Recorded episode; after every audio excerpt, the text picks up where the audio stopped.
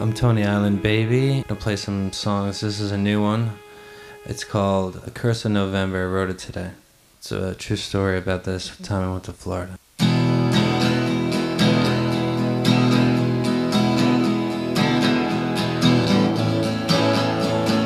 Today there was a hurricane. I was unaware. I was up to all that same old shit underneath the stairs. Hard handling through the shambles in 11 different states. The only thing I even learned is the board. I've always got to wait. 1700 later, and I'm searching on the floor. But to no avail, I've lost it all. It's walked right out the door. I tried to see the footage, but they put my ass to work and called the cops when I refused to pay for what I had been served. I walked the line, I did my time and hurried to my phone. I called you first but had no luck. I guess you were not home.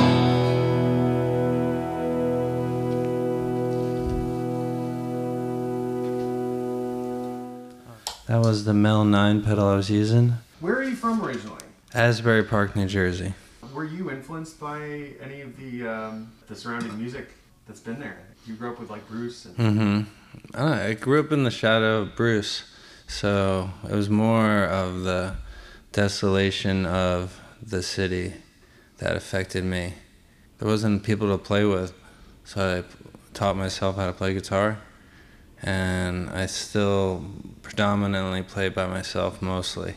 Feel comfortable doing that. So in that respect, I'm a little bit like Bruce. did you spend a lot of time on the boardwalk? Mm hmm I worked on the boardwalk. I would bring my typewriter up to the boardwalk and I would type out short stories before I even got into music. And then I just started applying short stories to simple chord structures. And it just adds a musical element. It's the same thing though, telling stories. It's, a, it's just a different style that a lot of people don't do. A lot of people are practicing scales and I'm writing two stories a day. Wow, really? No, but you know it's possible if I, if I feel up to it. this one is a digital delay. Not really usually a pedal guy. This one's kind of got a dub feel. It's called "Talking in Your Sleep." Another new one.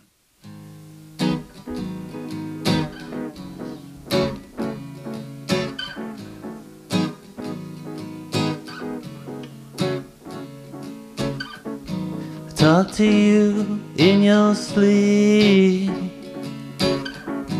Sometimes you talk back to me. Sing so sweetly that I remember every word. Split the two of us in there's another world. Am I looking out on the same sky? I feel you even when inside my dreams catch fire.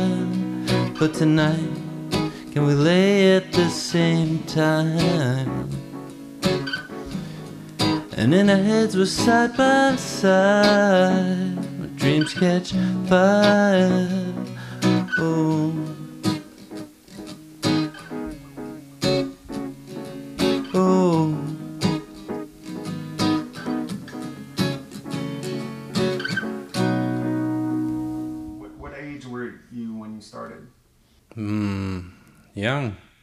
I, I won a, a, a writing contest in fourth grade for a story about a abominable or, or a snowman that comes to life and accompanies me to the movies.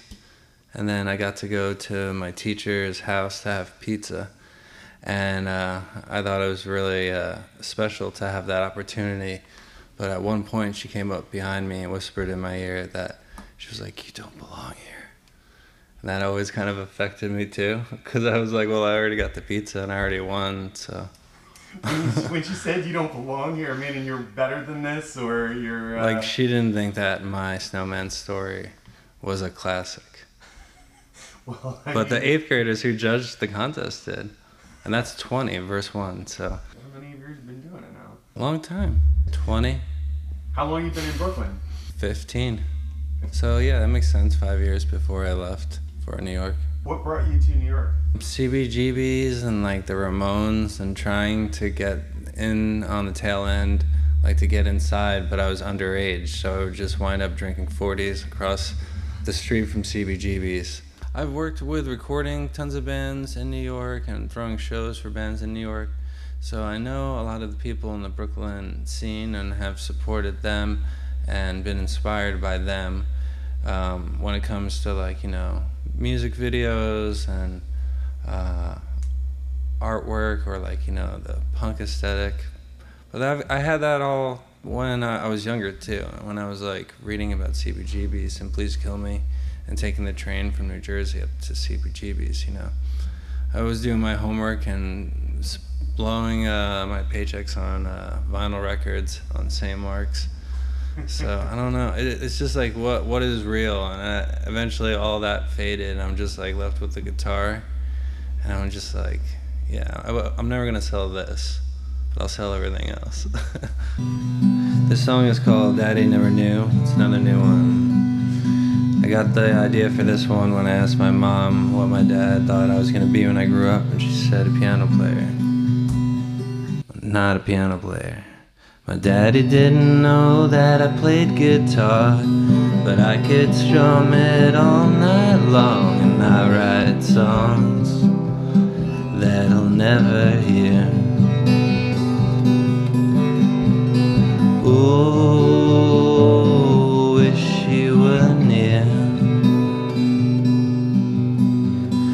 mama, she always read me books. She had good looks, but could not cook too well.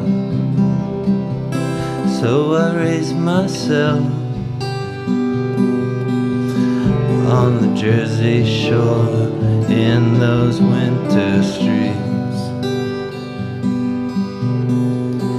Grandma turned her back on me. She was always good company. She was my first best friend.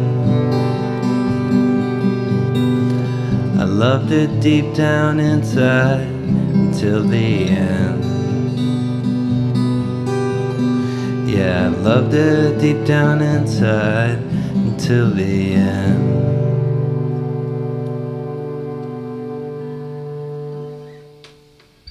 Like picking up the guitar when you're on the phone on hold, like with unemployment, and you just like write something in G, C, and D, and you're like, oh, it's not bad. I used to write uh, when during commercials. I'd hit mute and just start playing until the movie came back on. yeah, commercial length songs.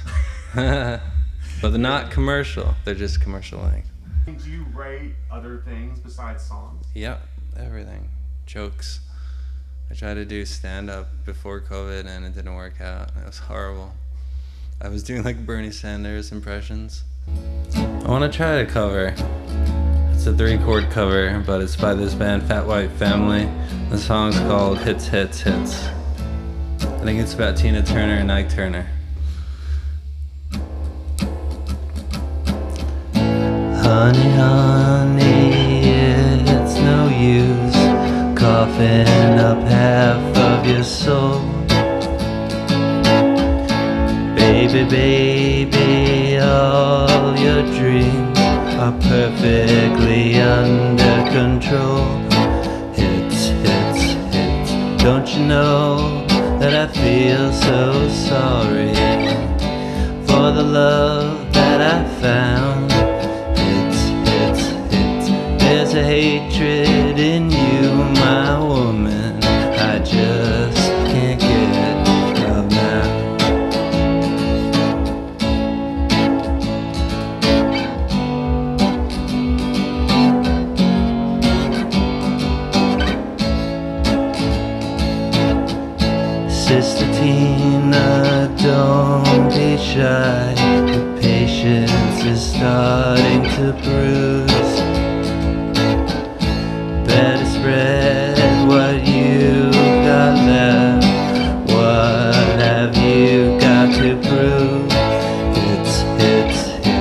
Don't you know that I feel so sorry for this love that I found? It's, it's, it's, there's a hatred in you, my woman. I just can't get around. As I'm listening to this, I can't help but wonder was Bright Eyes uh, influenced? I had all of those records. I had every single vinyl, even the ones you had to like call up on the radio to get. And then I got to an age where like I sold them to like a teenager for like 20 bucks and then bought a 24 pack of beer. And I was like, I'm an adult now. yeah, the currency rate that I spent on records and then sold for like enhancers is uh, off the charts. it got me into DJing at, at spots with records, which was a good way to get meet other people for music. I'm drawn to people who, who can do good home recordings, uh, you know, uh, just with a guitar and some words. And then, because at that point, you could bring it to a band and you could turn it into something even better, but you gotta have something to begin with, you know? When I'm not listening to, like, you know, funk or soul or, like, you know, what everyone else listens to. Because that's inevitable. Because you know what I was hearing, and maybe you can tell me. I hear a little Bob Dylan. Sure. I Uh, saw him on my birthday last year in New? York. Yep. He's Did- seen me. I've seen him. he looked right in your eyes. Yep. He did a guitar solo standing up and everything. It was great. Uncle Robbie. That's what I call him. I found Bob Dylan's first record on vinyl in the middle of a snowstorm in a snowbank, just sticking out a black vinyl, and I picked it up like uh, like Excalibur, and this is not like bullshit. And I was like, "What is this?" And it was like uh, the boxcar one, where he kind of sounds like Woody Guthrie, the original one. Like this is Bob Dylan, Volume One. And I listened to it. That's where I got a lot of my like style. I think maybe here and there. The song is called "I Know a Place." It was uh, about this one time um, when uh, my girlfriend and I, Jamie, we went into uh, a bar after hours and had the gates closed, and we were able to just be in there uh, by ourselves for a little bit to play pool, and it was a good feeling. I woke up the next day hungover and wrote this.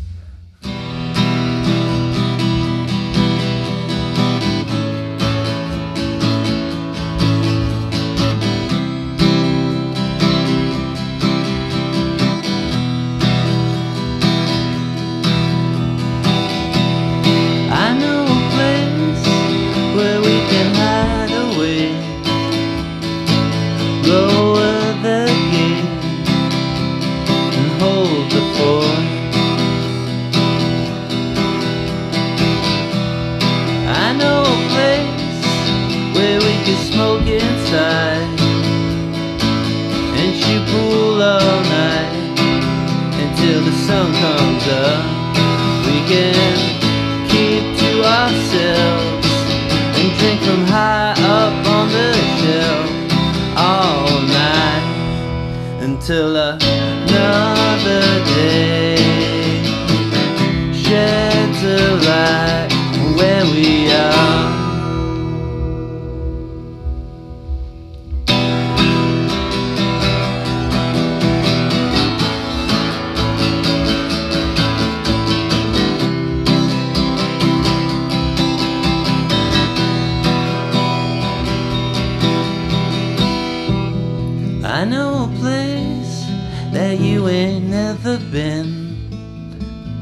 but I can let you in if you follow me. In this place, you will discover who was meant for you to take back home. We can keep to ourselves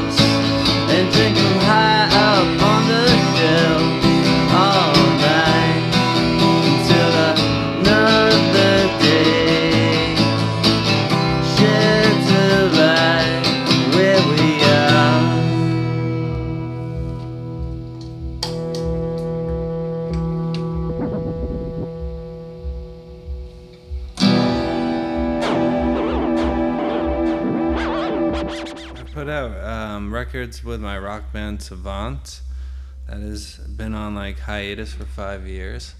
So that's fun. That's a, it's a good way to measure time on how much time has passed since it stopped. that was pre-COVID too, so it's just like we could have just stuck it out a little bit longer. But that forced me to get into this. So it's all good. White Lighters played for exactly one year. We played 100 shows um, in that one year time and then broke up on the one year anniversary. I think at the same place where it started, Berlin, in the East? Village. Yep. It was like how many shows could you play in one year? And like try to like play the most. And we came really close, but we didn't get the the mention that we were looking for, so we retired. You know, and we just like like walked backwards into the darkness and no one seemed to notice. Like the Homer Simpson into the shrub. Yeah, but into a black void. If you could be any animal, what would you be? hmm.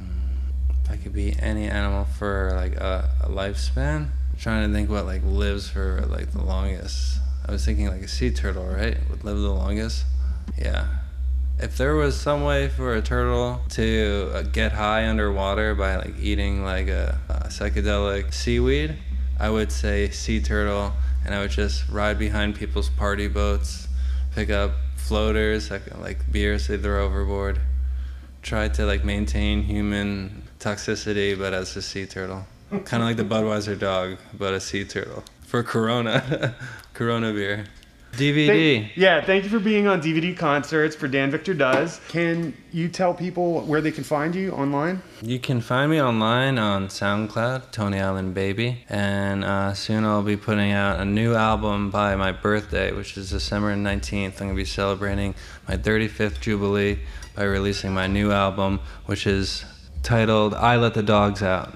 That's great. You may have a comedy album in your future as well. Yeah, it's not a comedy album. It's real. Yep. well, excellent. Thank you so much. And right, thank uh, you, Dan. take care. Good night, everyone, and thank you for tuning in. I'm Tony Island Baby. This is the end of the program.